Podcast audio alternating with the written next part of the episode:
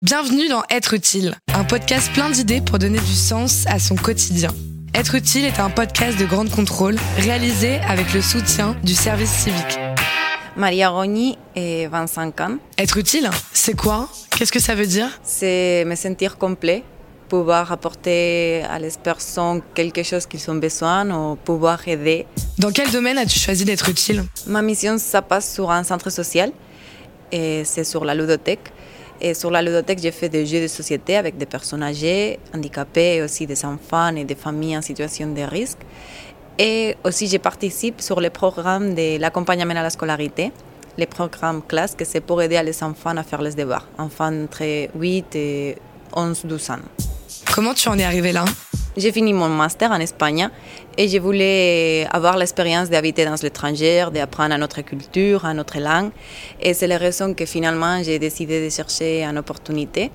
J'ai tombé sur l'opportunité de faire le service civique à Redom, un village de Bretagne, pendant 11 mois. Comme ça, je peux apprendre le français et aussi je peux voir comment ça marche en centre social. Qu'est-ce que tu retiens de ton expérience? Je retiens vraiment beaucoup de choses parce que j'ai déménagé complètement en, France. Donc, je suis arrivée, je connaissais personne, je connaissais pas la langue. Donc, les premiers mois, ça a été un peu dur, mais ça m'a aidé aussi à gagner de la confiance et à pouvoir me réaliser que des fois, c'est pas nécessaire parler parfaitement la langue pour comprendre les personnes ou pour que les personnes te comprennent à toi. Aussi, je sens que j'ai gagné beaucoup d'autonomie et de pouvoir dire je peux le faire. Euh, maintenant, je n'ai pas peur de partir toute seule en pays parce que je sais que finalement, tu trouves un peu le chemin. Tu savais que tu avais un talent?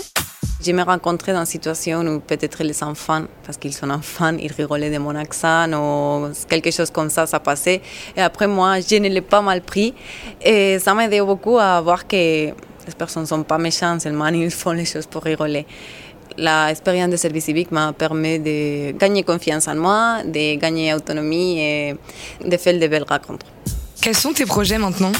Aujourd'hui, mon projet, ça sera de rester en France. J'aimerais bien rester à Rennes pour continuer à apprendre le français et aussi pour chercher un travail et pour pouvoir dans le futur euh, faire un voyage pour l'Amérique latine. C'est un continent que j'aimerais bien visiter. Euh, j'ai prévu de faire un long voyage et commencer pour Mexique et descendre pour pouvoir connaître Pérou, Colombie et tout ça. Quel conseil tu pourrais donner à ceux qui nous écoutent? Il ne doit pas hésiter il doit regarder une mission qu'il aimera bien faire et il doit profiter de l'expérience de service civique parce que je suis sûre que ça va aller changer beaucoup son avis de soit le monde social, soit le monde culturel, soit le monde de l'éducation.